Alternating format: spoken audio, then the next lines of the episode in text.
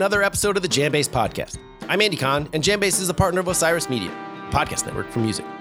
On this episode, we'll hear my interview with Sam Blasucci and Clay Finch of Mapache. We recently spoke about their excellent new album, Roscoe's Dream, that came out shortly after we chatted. We'll get to that interview in just a moment, right after we hear about the sponsor of this episode.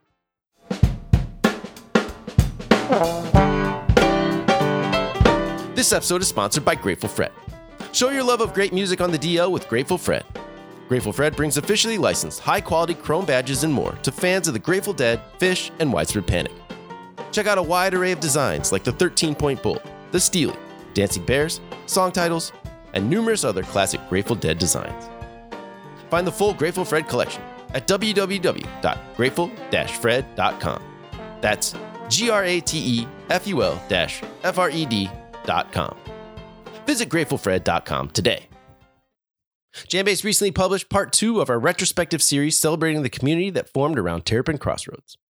Grateful Dead bassist Phil Lesh opened Terrapin Crossroads in San Rafael, California on March 17, 2012. The concert hall and restaurant facilitated the growth of an important and vibrant community of musicians and fans that flourished through the venue's closure in November 2021. In March of this year, Jambase published part one in the series, which looked back at the circumstances that led to Phil opening the venue a decade ago. For part two, A Rare and Different Tune, several musicians who were closely associated with Terrapin Crossroads were asked to share their memories of the special space. Those who responded included Dan Lebo Lebowitz, Ross James, Alex Koford, Nicki Bluhm, Ezra Lipp, Scott Guberman, Paige Klim, and Craig MacArthur. The resulting oral history told part of the Terrapin Crossroads story through the voices of many of those who were integral in its formation and growth. And in some cases, the musicians also held official jobs at Terrapin Crossroads.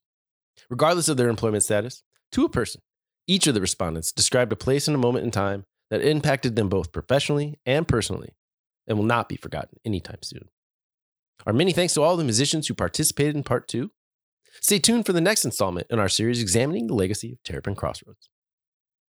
When visiting Jambase, be sure to explore our festival guide. We have information on thousands of events happening around the world. And if you've been looking for a fest close to home, check out our music festival guides in metro areas like New York, Atlanta, Nashville, Chicago, Denver, Los Angeles, and more. Speaking of festivals, Jambase is throwing a pair of events at Soundcheck Studios in Pembroke, Massachusetts. Jambase and Boston's own Neighbor will present Into the Sun on September 9th through September 11th. Neighbor will perform in three unique configurations with special guests, including a performance by the nine piece Neighbor 9 on Friday, September 9th. 9 9. Also appearing all three nights will be Jennifer Hartswick, first with her full band on Friday, then her duo with Nick Cassarino on Saturday, and finally as an artist at large on Sunday. We're also stoked to present sets from the Nth Power, Club Delph, Natalie Cressman and Ian Faquini, and Duochrome, all over the course of the weekend. Get your tickets today, and we'll see you in September. And in October, Team Jambase will gather for three more nights at Soundcheck Studios for As Summer into Autumn Slips, a three day music event taking place October 7th through October 9th. The spirit of the event is to foster collaboration among like minded ensembles and bring you three nights of original music.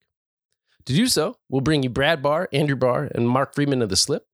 Friday, October 7th, the trio will be joined by Nathan Moore and Marco Benevento to assemble Surprise Me, Mr. Davis. And then on Saturday and Sunday, the performances by The Slip will be headlining sets. On Friday, October 7th, Marco Benevento will also play a set with his classic trio featuring Reed Mathis on bass and Andrew Barr on drums. And on Saturday, October 8th, Brooklyn based trio Wolf featuring Scott Metzger will perform, followed by Boston based collective Club Delph playing on Sunday. We've also got guitarist William Tyler on board for all three nights as well. Capacity for these shows is limited, so go to Jambase for ticket information, and we'll see you in Boston this September and October. All right, now let's get to my interview with Sam and Clay from Mapache. We spoke over a video call with Sam and Clay calling in from their respective homes in California. The guys talked to me about making Roscoe's Dream with their longtime collaborator and essentially third member of the band, bassist Dan Horne. We talked about recording at Dan's studio, where they had both lived at one time, and how the familiarity helped set the right vibe while making the album. The pair of guitarists discussed their approach to singing and recording their ever so sweet vocal harmonies. We also got into the expansive sound and instrumentation featured on Roscoe's Dream, which they said was a natural progression for them as a band. Sam and Clay told me about writing and recording songs in different languages, They've been known to sing in Spanish, which they do on the new album, but this time around they also covered a song that's written in Hawaiian. I also asked Sam about his dog Roscoe, a 15 year old Boston Terrier whom the album is named after, and that's been with the band since their start. So let's hear my interview with Sam and Clay of Mapache, which we'll lead into with a bit of the song Love Can't Hold Me from Roscoe's Dream.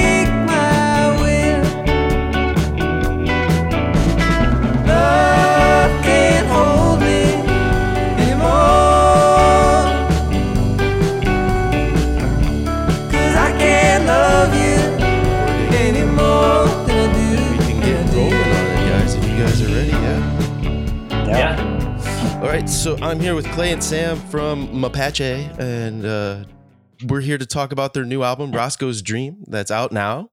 It's a terrific new album, guys. Congratulations. Uh, I, I really have been enjoying listening to it over the past few days. Thank you. Um, so Sam, the name of the album is Roscoe's Dream, and I believe that it takes its name from your dog, correct? Yeah. What can you tell me about Roscoe? I'm a big dog fan. Boy, where to where to begin? Um, he's 15. Well, he'll be 15 at the end of this month. Wow. Um, and you know, he's just a he's a great dog. He's been around for a long time. He's seen he's been all over the country and seen a lot of stuff. And he's just been he was there with me and Clay while we lived at Liberty Street for a couple years in Echo Park. hmm And so he's just sort of been in the he's sort of been in the band forever. It's so it seemed only natural to to uh you know give him some public recognition on the record. Yeah, and he's on he's on the album cover too, correct? Yeah. Yeah. Um, and, and so Clay, do you have a pretty strong relationship with Roscoe yourself? Oh yeah, Oh yeah. yeah. Probably Yeah. stronger than with Sam. Yeah, it's Oh. true. No, I'm just Um, kidding. But uh, and- I've known Roscoe since I've known Sam. I think. Um, well, Yeah. About as early as I can remember. wow. Um, yeah, Roscoe. I mean, I got has been Roscoe there. when I was like in seventh or eighth grade, and that's Oh. pretty much when you and I met, like, right? Yeah, yeah. So yeah, So so he's your ride or die, huh? He's been with you guys for a while. yeah. And, and what and what kind of dog is he? He's a Boston Terrier. Boston Terrier. Very cool. Um, and, and so when you decided to name the album Roscoe's Dream, did that inform sort of the the a concept for the album? Was it was there any sort of overarching theme that you attached to Roscoe and and his dream? What is Roscoe's dream? Hmm. I think it's just sort of like the collection of uh, songs that we had put together over the years seemed seemed fitting. They all kind of had some place in uh, Roscoe's sleeping brain. Okay. And and the Yeah. the the first song is uh I love my dog. Um and, and Sam, I wonder i- is that pretty biographical? It sounds like there's some uh some real life stories that take place in that song. Yeah, yeah. It's it's very uh, true to to our relationship with Roscoe. and and you know dreams appear in the uh, throughout the album uh, a couple times. Um a- and I'm wondering what's you guys' relationships to dreams. Are you informed, Clay, by do you take inspiration from dreams? Are you a big dreamer? Is that something that you you rely on for for your creative output? Um, yeah, I I would say creatively, I think for me, maybe like daydreaming is Okay. more uh, relatable. Or when I speak of dreams, I think maybe that's more what I'm talking about. My actual dreams when I sleep are pretty mundane. Usually, it's it's more like I have to go to the bathroom and I keep going, and I still have to go, and I'm like, why do I have to keep peeing? This is so unsatisfying. Um, but I feel like when I'm kind of uh, awake, but in a dream state, is when uh, I find dreams to be uh, more uh, useful or interesting, at least. What about you, Sam? Yeah, I think that's that's pretty true. I don't know. I I think I'm fairly fascinated by dreams, but I definitely am not very informed about dreams. Whenever I share my dreams with someone else, they tell me what it's all about, and I no I have no idea how it connects or relates. Or, but other people seem to know about my dreams more than I do. so, uh, Clay, you mentioned a minute ago that you you kind of were collecting these songs. So, have they been written over the past few years, or were they were they written all together? Yeah, they were written over a long period of time, and and then some of them we didn't write too, and um, a couple of them are kind of more like just little moments.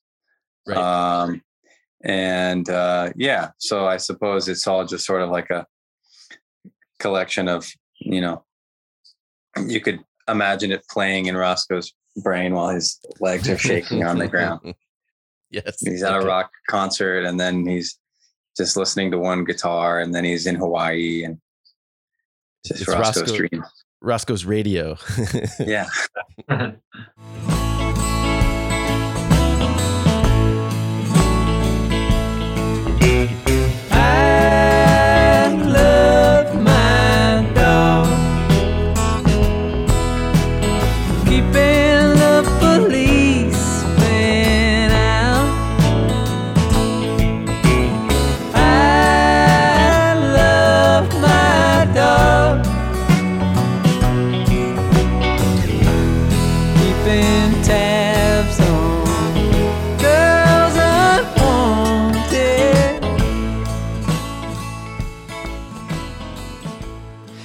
so was were were you influenced at all by the the COVID pandemic and and being isolated from that?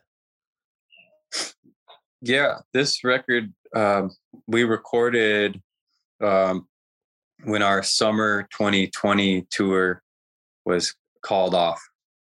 Okay. um, and it seemed like we had um, it was it was sort of the next step after like okay it's going to be a couple weeks like looks like all the spring stuff is canceled. And then the next sort of wave of information seemed to be okay it might be a year or you know it might be till the next summer or the summer after that. So we had a lot of time and and we were kind of uh we potted up with um dan and the uh people you know working on this record like dan wasn't you know this was when everybody was trying to limit how many people they were seeing Mhm. so it gave us a little bit of extra time that is that you don't normally get. Like the clock wasn't ticking, you know, like each hour wasn't a certain amount of money per se. It was more everyone was like, what do we do? So we started making this record. And so we had a little bit more time, which was kind of interesting. And, and that's Dan Horne, the the producer of the album. Yeah, right? And you guys yeah. you guys have worked with Dan quite a bit. Um, what's your relationship like with him? I mean, it sounds like you're you're obviously very close if you were potting up with him during, during the, the the pandemic. Um, how how have you formed that relationship with him over the years? Well, we've just known him since our first endeavors in in the city, trying to make music from our first record on, and so we've just sort of developed sort of family like relationship because of that. Um, but yeah, it's very relaxed, sort of low intensity uh, relationship, especially when we're playing music together and working together, which uh, leaves a lot of room to be sort of free and creative, which is nice. And I imagine since you've worked at his studio, Lone Palm Studios in Echo Park, a few times now, that you're pretty comfortable there too. Yeah, I mean, we lived there for two years too. We slept in the bedroom upstairs from the studio, which is now the actual the control room of the studio. cool. So yeah, it's pretty. Uh, it's funny to go back now because it's like we look at the room we used to we used to share the bedroom, Yeah. and it's I mean it's tiny, and it's and the three of us, Clay, me, and Roscoe, all shared the same room. So it was sort of it's always weird to go back and look at that and how ridiculously small that room was, and uh, the fact that we even did that is crazy. And so it's like the monitor board where your bed used to be. Yeah, it's bigger than what the size of of my bed at the time. Oh wow. The console, I think, is a little bit wider than than what my bed frame was. So That's wild. Uh, And yeah. did Dan did Dan also play on the album? Yeah. Uh-huh. Yeah. I mean, Dan is basically the other member of the band. He's been Okay. on every, he's played a lot of bass and pedal steel and a little bit of other stuff on all of the records. So he's, he's definitely been a part of the sound too, I think, when it comes to studio stuff. He doesn't play with us live really, but um, yeah, he's all over all of the records for sure. So so his engineering is probably a big factor in getting the sound that you guys have captured over the years. A hundred percent. And his bass playing and pedal steel playing. Mm-hmm. So he's also playing pedal steel on it too? Yeah, Because I know Farmer Dave did a little bit as well, I, I believe, correct, right? Mhm. Yeah, Farmer Dave and previously our homie Catfish played a little bit too, but Dan has always played um, a lot on our records. And and some of the stuff on the record, like some of the auxiliary sounds, I'll call them, like the there's like a seal sound and um, the card shuffling. Is that stuff that Dan does, or are you guys? Do you have a hand with that too? That's a little bit of a, a top secret information Oh, really? Okay. In in years to come, we will share where those sounds came from. Fair enough. Fair enough. But, But in- Dan, did, Dan was involved, yes.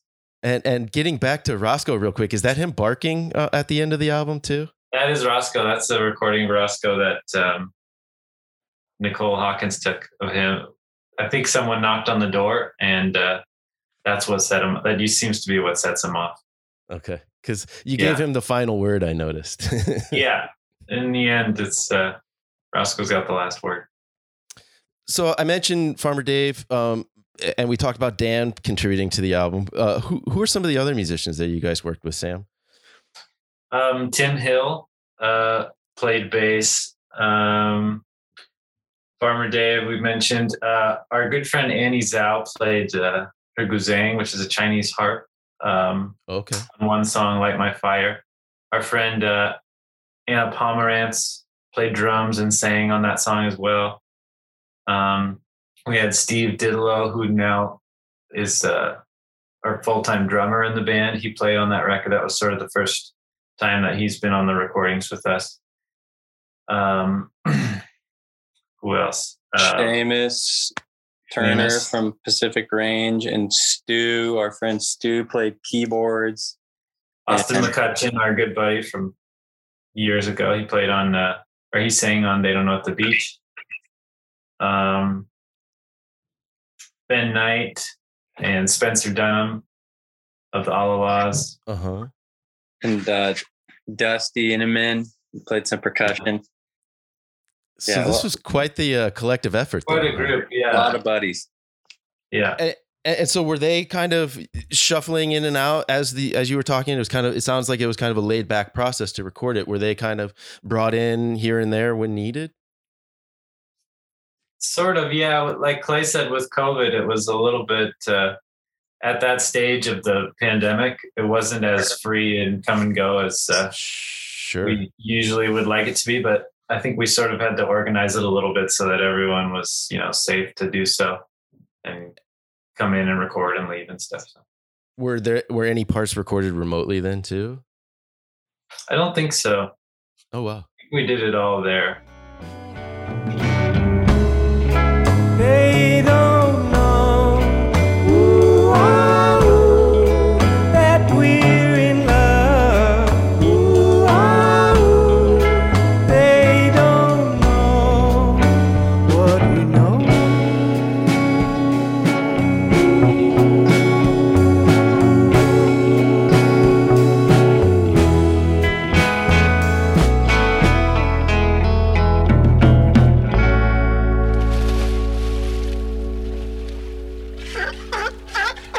What instruments did you both play? Clay, what did you play on the album?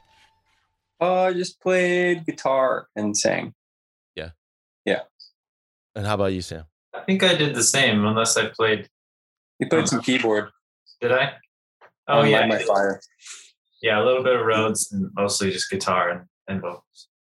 And was it sounds like this was a different recording process than in the past, like as far as just the general approach.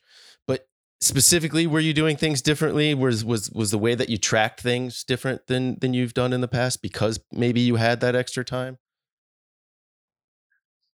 Well, having the extra uh, pl- players like Steve and Tim who were playing and Dan who were playing bass, Mm-hmm. we did do a lot of the sort of backing tracks live with the band, which we had never really done before. Um, and then we would some of them we just did I think fully live, one or two of them, and then um, the rest we would do the the backing track live and then sing over it and and then um, and then a handful we did the same way we did the other records where we would sort of lay down the bass guitars and then sort of build up from that. And when you guys record your vocals, do you record them together? I, they're so intertwined at times. It seems like I wonder if the if you have to do them at the same time or not. Well, we usually do. I think a couple times we've tried different things, like tried just building them up. If there's maybe other people singing on them as well, but um, most of the time, yeah, we sing into like a a mic that goes in two directions, so we kind of like face each other, sort of thing. And, and have you guys had any formal vocal training or training on harmony, harmony, or did that just kind of come naturally when you guys started playing together? Um, I don't think training. I So- sang in my choir at my Catholic elementary school. Yeah. Did you take anything from that? Did you? I mean, would- That's did you learn anything? comes. Uh, heavily influenced by Yeah. by Latin Catholic hymns. Hey, Um, some of those are beautiful. I grew up in in the in Catholic church too, man. Oh, yeah. Sure. totally. Um, I Next guess I don't know. is uh, Roscoe's Sacrament. yeah, it's all Latin. Uh, yeah, I don't know. I guess I learned that uh, a lot of times the harmonies sound weird if you sing them by yourself. okay. That's what I kind of figured out when I was little. That was kind of a revelation, I guess, about choir Yeah. singing. Yeah.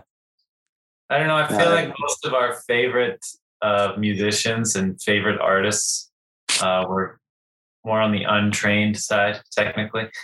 Uh huh. So I think we sort of like that approach the best, just naturally. Not big Uh, trainers.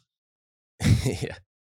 When when you guys are in the studio, how much emphasis or how how much are you putting into creating the right vibe? Um, and I ask that because like your music does sort of come with a, vibe to it. It has a, a a natural sort of atmosphere. And do you have to kind of think about that while you're recording, or does that come naturally when you guys get together to make music? I think it's definitely uh um, we think about it um just in that I feel like the the act of recording or it needs the the best part about recordings are the best recordings are ones that seem like they were made in a place that had a really special you know vibration Sure. and so, yeah, I think we're intentional about creating an environment that you would want to record. Um, so like, you know, yeah, if someone's got a, I don't know, someone's feeling weird or I don't know, someone smells weird. I, it, it's pretty easy at Dan's. It's, it's just cause it's a good place and we're all friends. So, you know, we don't have to like do anything crazy. We're not like canceling sessions because someone's in a bad mood or something or like Yeah. doing any crazy like sage cleansing or anything. But you know, yeah, I think that's I, it's definitely we think about that. I think when you record, probably the most important thing is the vibe in the room. Mhm. But yeah, but it's also it's not like too much of a you know effort to get a good vibe at Dan's. Yeah, We're Sam, do you have any- do you have any habits that or rituals that you try and kind of keep when it comes to re- making recordings? Um, no, I feel like um, uh, recording is like there's definite sort of flow to the process, and I like it best when the you know the flow sort of keeps moving. I feel like I can I can sort of my energy can rise and I can um, sort of keep moving forward if if the sort of flow of making music is is heading in that direction. But I don't know. As far as habits and rituals, I feel like the best thing to do is to sort of get out of those if you can and Mhm. try to make something fresh and new every time you do that. You know. We ate a lot of watermelon when we were recording this. We got like a because Yeah. it was in the summer, so we got a watermelon like every day. That was kind of our ritual. that that's your Yeah. ritual. That- that- that's- you know, like Watermelon. chop a big watermelon and everybody's eating it outside. it's hard to be in a bad mood then, right? If you have a big fresh watermelon, then slices Yeah. are going around, right? Exactly. You you you also expanded your sound on this record. I mean, there's there's a bit more instrumentation. It's a fuller, more expansive sound. How intentional was that, or did that sort of come up naturally throughout the process? It sound you know again getting back to sort of having the extra time. Was that something that that you set out to do, or did that develop because of the situation you were in? Uh, I think it was. Um, it had developed simply because um, of what Clay and I had developed into by that point. I don't think it was necessarily only because of the, you know, like the COVID situation or or the the time amount of time we had or anything. I think we were sort of heading in those directions, anyways. And you know, like Clay said, a lot of those songs had been written for a while, and some of them were new, but um, I think we sort of took that those changes as they came, you know, and inside of us. Um, and it was intentional, but more in a way that uh, was true to what we had already been feeling. You know, hmm So did that involve like conversations about it, or was it just, hey, this is the song and this is what we're doing with the song, and so that's what it needs? I think we would. Uh, someone would have, if you know, if there was a song, someone would say, "Oh, I think this would fit nicely with uh, you know this sort of instrumentation." Okay. And uh, I, I like to give you know everybody. I like when everybody has the opportunity to sort of explain where they're coming from, like what you know, explain their uh, where their vision's coming from and what what's inspiring it and stuff. And so yeah, I think we talk about it a little bit like that, um, and then sort of yeah, I don't know, explain the vision that someone has for a specific song or something, and sort of go with it. I was going to ask if that's part of your songwriting process. Like when you guys are bringing new material to each other, is there a lot of explanation back and forth? Like Clay, when when when when you get a new song that Sam has started, are you asking him for sort of a background or, or more information about maybe some of the imagery in it or something like that? Um, it depends. Uh, I think, you know, sometimes it's very clear what uh where the song is coming from because Sure. me and Sam are pretty close. So a lot of times it's not even really necessary. And um, and then sometimes I will just be I'll be like, what's that line about? Or what does that mean? Uh-huh. And then sometimes too, there's stuff that has been kind of um unclear, but I've kind of enjoyed not knowing exactly, you know, like, oh, was that from that one night when you talked to this person or whatever? I think Uh-huh. sometimes it's uh you know, it allows the music to be uh real and fresh for both of us, you know, like it's the lyrics almost like a, a listener, how they would take on Right. their own meaning or something, but a little bit of everything. Yeah, but sometimes we don't talk about it. And do you guys tend to write songs separately or and then come together or are you working collaborative collaboratively from the start? Sam, what's your process? Well, it's I think it's a little bit of both. Usually a song will start someone will have some sort of idea on their own Mhm. and then bring it whether it's, you know, a very small piece of a song or, you know, 90% of it. And then when we bring it to sort of the group, then um, yeah, the rest of the ideas of sort of filling it out and finishing it are all it's very collaborative process. I don't think any of us are are closed off to ideas of you know having help with finishing songs and stuff like that. I think we all you know sort of thrive on that group dynamic. but so some songs are distinctly each yours you, in, in your own minds. Yeah, I mean, some most of them start with with you know Clay will bring the majority of an idea to the table, and then we'll finish Okay. it together, or or vice versa. And But I think in the end, it's all our songs, you know, because we all sort of contribute, you know, an equal amount to to right. all the records and songs and stuff. And there's a there's a couple of songs that are in Spanish, um, and that's something that you guys do quite a bit. Um, do you do you always start those songs in Spanish, or do you ever start with a song and decide that it sh- would work better in the other language? No, I've never started it in English and and then moved it to Spanish. That would be interesting though to try. But usually it's it starts. Um, I'll either have a poem or I'll have a a song that feels like um, it could carry something that I want to say in that language because the languages are so you can say such different things in both languages. Like the phrasing can take you to such different places that it's hard to. It's easier to just start in one language and you know sort of do it that way You guys did a whole album of covers. Would you ever do a whole album in Spanish? You think? Yeah, yeah, we've talked about that. I think that would be cool. I think it would be cool too. Do you find writing in Spanish comes naturally to you guys?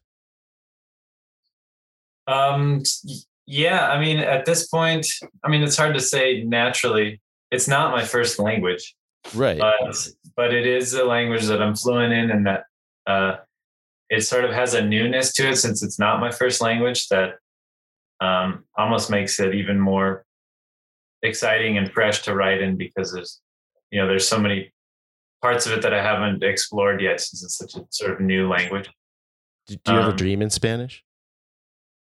Uh, sometimes, pretty rarely. It happens mostly when I'm speaking it very frequently, but lately I haven't been speaking very much of it. But Yeah, you got to keep in shape with it.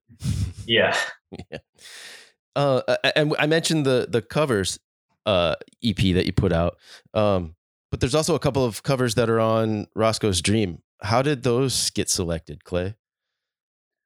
Um, those were just songs that we had been playing, um, you know, just for fun or, you know, however you want to say it. it. It wasn't like we set out and learned them because we wanted them to be on the album, but they were just songs that we really loved. And then we're jamming on or um, had just learned, like the Hawaiian one, we'd both been um, enjoying playing in like the slack key Hawaiian Mhm. style of Yeah, guitar. totally.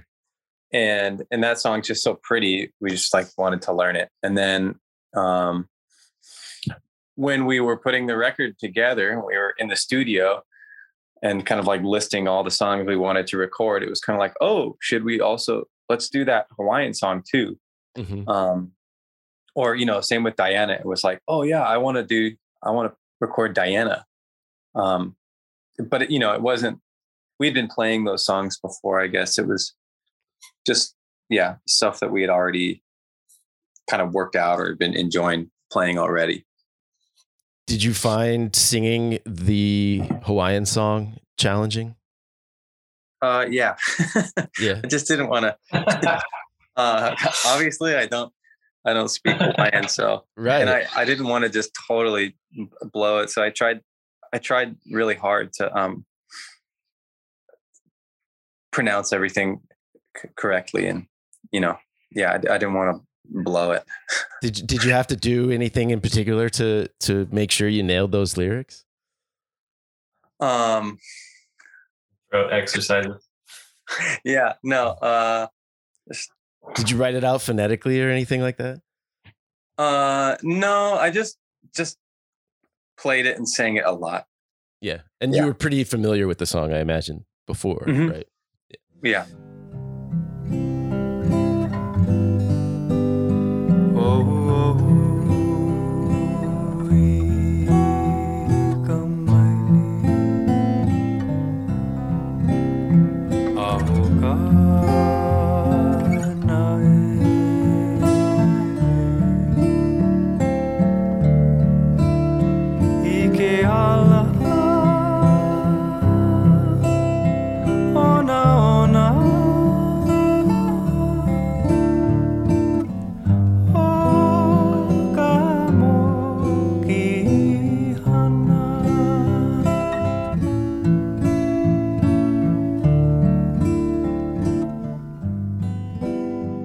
um, you guys are about to go out on your California's Gold Tour in a, in two days, right? That, that's uh Yeah, starts, starts on Wednesday. Yeah. Yeah. What was the inspiration behind that? Um, well, if you grew up in Southern California, um, there is a PBS program, uh, and it was this guy named Huell Hauser. I don't know. Are you from California? No, I'm from Illinois. Okay. Well, Yeah. the short of it is there this there was this amazing show. Um, there was this guy had a couple shows. There was California's Gold and Visiting with Huell Hauser, but this guy Huell Hauser was this I've never seen that incredible. I never seen that one. I didn't know there was visiting with Huell Hauser. Yeah, there's a couple programs Wow. that he had over the years, but he's just this classic PBS guy. And he had this show that was just really simple. It was him with a microphone and a guy with a camera following him around. And um, he had this outrageous Tennessee accent.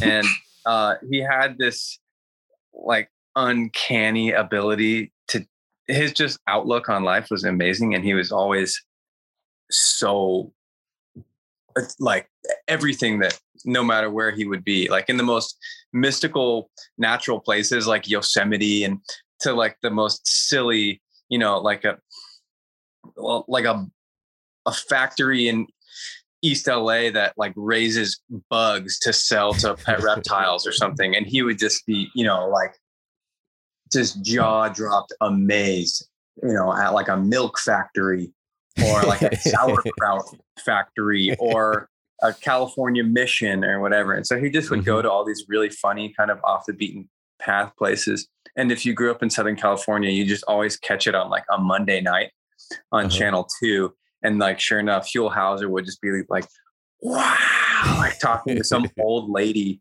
at a candy store in Sacramento or something and just like completely losing his mind. It's just like the best television ever. You, ha- you should punch it into your I'm gonna Uh, look him up for sure. YouTube because it's just totally amazing. Sounds like Um, a, a way more exciting version of Rick Steves. it's it- like Rick Steves always comes on after Huell Hauser. there you go. Okay. So they're like totally in the same world. It's like Sure, if Rick sure. Steves was on psychedelics or something. He just has this like childlike amazement with everything. It's so good. Hey, Rick, Rick's Yeah. a big uh, cannabis legalization proponent, so maybe he, who knows? Damn, that explains why he's so chill all the There time. you, that's it. Yeah, right. So this tour, you guys are you're hitting up all the all the cool spots in California. Then Yeah, yeah, we're gonna go to Nevada City, uh, which is like an old uh, mining town with like crazy old Victorian buildings and cobblestone streets, and and we'll go to Maybe Chico. we'll get you a, a little microphone, Clay, and I'll film it, and you just announce Yeah. the town we go to. You can be a do a Yeah, man. bit. We'll just walk around and ask people questions. put that on Instagram. Where am Instagram. I? Yeah, yeah. Uh, and then, so after your your little run through California, then you're doing some more West Coast states in July. Um, a- and, will these be with a full band? Yeah, yeah, And and so, who are the other guys in the band? It's uh, Steve Didlow plays drums, and our good friend who actually grew up with us, Cameron Worley, who used to play bass in the band Pacific Range. Okay. Um, and that's the group, and we'll do uh, an opening acoustic set, uh, just me and Oh. Clay, and then we'll do our electric set afterwards. Very cool. Sets. And so the the West Coast states are in July. Do you guys think you're gonna hit the rest of the country up this year? Yeah, Yeah. yeah. A little later in the year, we're planning on uh, visiting all of our favorite spots across country. Well, I'm in Minneapolis, so I hope you guys are, are planning on maybe making your Yeah, way through here. Yeah. Would love to see you guys. Um, thank you for your time today. Appreciate it. The new album Roscoe's Dream is really fantastic. Uh, I anybody out there listening should definitely check it out. Um, guys, have a safe tour. Um, Thank you. Stay Thanks. safe out there. Thanks again. Appreciate your time today, and uh, hopefully we'll see each other soon. Yeah, Yeah. Thanks for having us. All right, guys. Cheers. Peace. Talk to you later. Bye. See you guys. in the sun. There are seas to water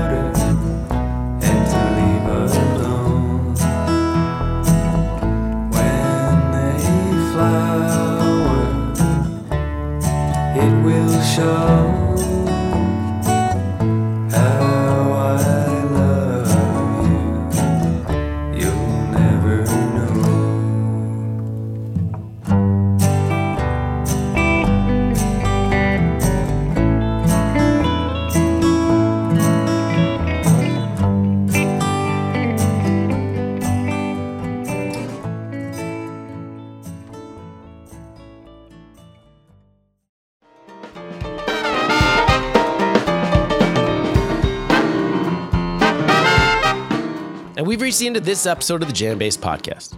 Our many thanks to all of you out there for listening. Thanks also to Sam and Clay for taking some time to chat with me. Be sure to check out the new Mapache album, Roscoe's Dream, wherever you find good music. Thanks to our sponsor, Grateful Fred, and thanks also to Jake Alexander for helping produce the episode. We'll be back next week with an exciting new interview. So in the meantime, stay safe out there and go see live music.